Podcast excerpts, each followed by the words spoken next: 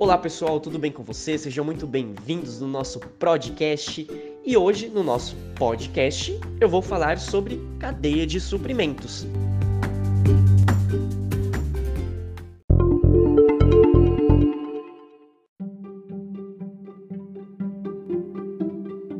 Você sabe o que é cadeia de suprimentos, pessoal? Então vamos refletir sobre uma questão. Entenda que hoje em dia você proporcionar valor ao seu cliente final é algo básico para os negócios de, bom, de bons resultados, não é mesmo?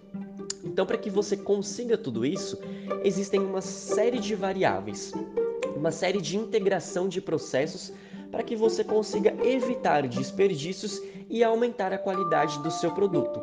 Isso não é tarefa fácil, não é verdade? Eu sei muito bem o que é isso. Não é tarefa fácil. É aí que entra então a cadeia de suprimentos.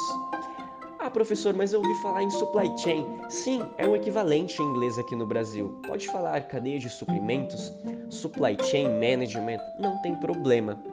Conceitualmente, ela pode ser definida como um sistema de organizações, pessoas, atividades, informações e recursos que estão envolvidos na atividade de transportar produtos ou serviços dos seus fornecedores ao seu cliente.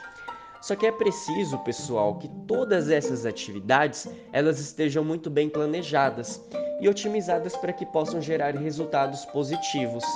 Além disso, o planejamento ele precisa ser integrado com todos os outros setores que vai influenciar na sua produção.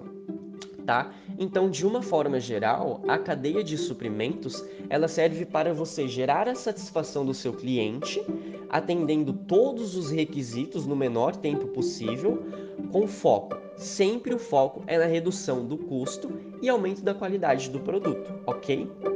Então, isso vai fazer com que a cadeia de suprimentos ela seja extremamente utilizada dentro da metodologia Lean Manufacturing. Por quê? Porque o Lean Manufacturing, essa filosofia, ela visa aumentar o valor agregado aos olhos do cliente e eliminando o máximo de desperdícios existentes no processo. Isso quer dizer o quê? Que a cadeia de suprimentos ela é feita para que haja uma troca de todas as informações necessárias entre os setores. Então eles possam trabalhar de uma forma mais estruturada, mais harmoniosa, ok? Isso, o reflexo disso é que vai diminuir o número de falhas e as descontinuidades na sua produção. Beleza, pessoal?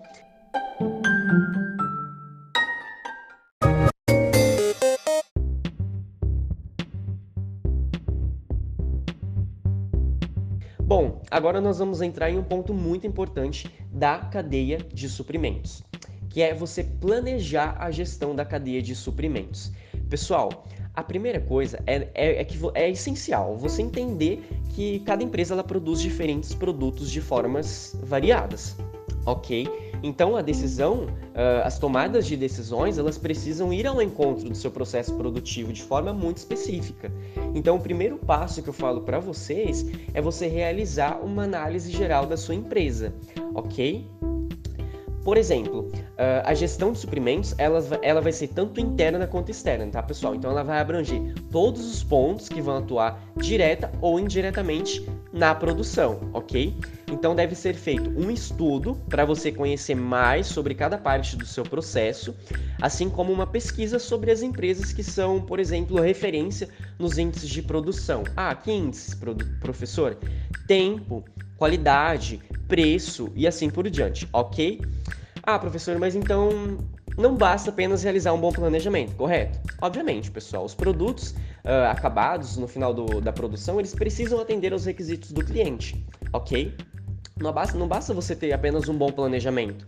Então é por isso que o contato e a fidelidade entre o produtor e o consumidor é extremamente essencial, ok? Então, vamos falar um pouco sobre quais pontos que você deve focar a sua atenção na hora de você elaborar esse planejamento.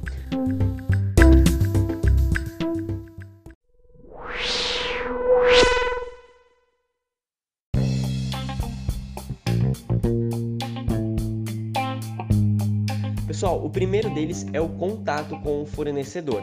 Isso deve ser muito recorrente. Por quê? Porque você tem que mantê-lo informado sobre as mudanças na sua produção, ok? Então a escolha da sua matéria-prima, tudo isso é fundamental no seu processo de produção, tá? Então os prazos e quantidades vão estar sempre acompanhando a sua produtividade, evitando atraso, ah, acúmulo no estoque e etc, ok?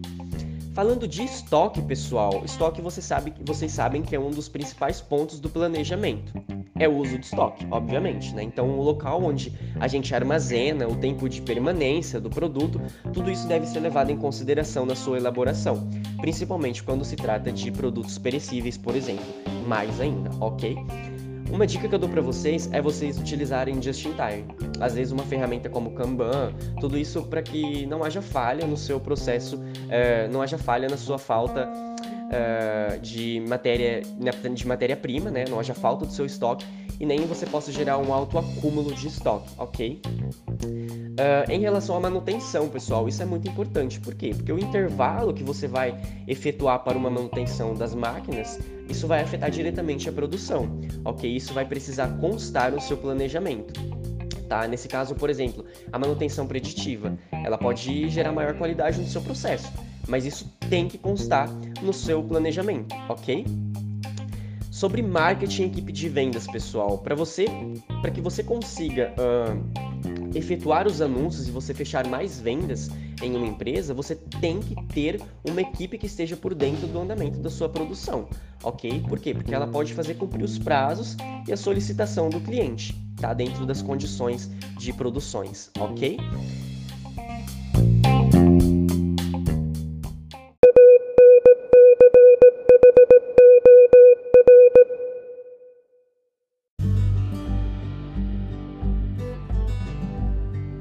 O transporte, pessoal, é, é, algo que deve ser levado em consideração também, tá? Porque todo o processo de logística dentro de, dentro de uma empresa, ele tem que tomar cuidado com o que acontece fora dela, tá? Então é necessário uma equipe de transporte uh, de total confiança que, que, ela tem que, que ela tem que fazer com que os prazos sejam cumpridos, sejam respeitados, ok? Uh, o planejamento ele também deve conter saídas para alguns fatores imprevistos, tá? Que são os fatores externos mais comuns, Quais? Fator econômico, fator ambiental e assim por diante, tá? Essas medidas elas podem ser para cortes de gastos em tempos de crise, tá? Tudo para que não afeta a qualidade do seu produto.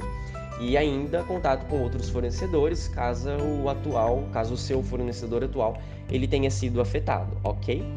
Bom, é, vamos falar de indicadores, pessoal. Não sei se vocês já ouviram falar do pedido perfeito. Ah, professor, o que é o pedido perfeito?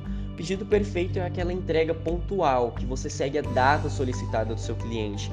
Você utiliza a definição do seu cliente de entrega de uma forma muito pontual, né? Entrega em perfeitas condições, com a configuração correta, pronto para o cliente, sem apresentar algumas, sem apresentar é, avarias e, e instauração uh, de falhas, ok?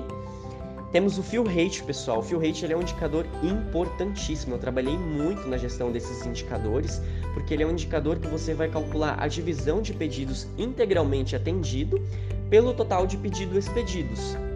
Ok? Por exemplo, se eu tenho 1.200 pedidos que foram atendidos integralmente em itens e unidades em um universo de 1250, 1300, por exemplo. 1250, não tem problema. 1.250 pedidos expedidos. O que você vai fazer? Você vai pegar 1.200, dividir por 1.250 e esse resultado você vai chegar num, e você vai chegar num resultado. E esse resultado você vai multiplicar por 100. Então, se a gente dividir 1.200 por 1.250, nós vamos obter um fill rate de 0,96. Multiplicando por 100, 96%, ok? E o Customer Order Cycle Time, que é o tempo de ciclo do pedido do cliente, ou seja, o OCT, Order Cycle Time, ou seja, o tempo de ciclo do pedido. É um indicador logístico, pessoal, que ele vai medir o tempo total transcorrido desde o momento em que o cliente confirma o pedido até sua entrega ao destinatário.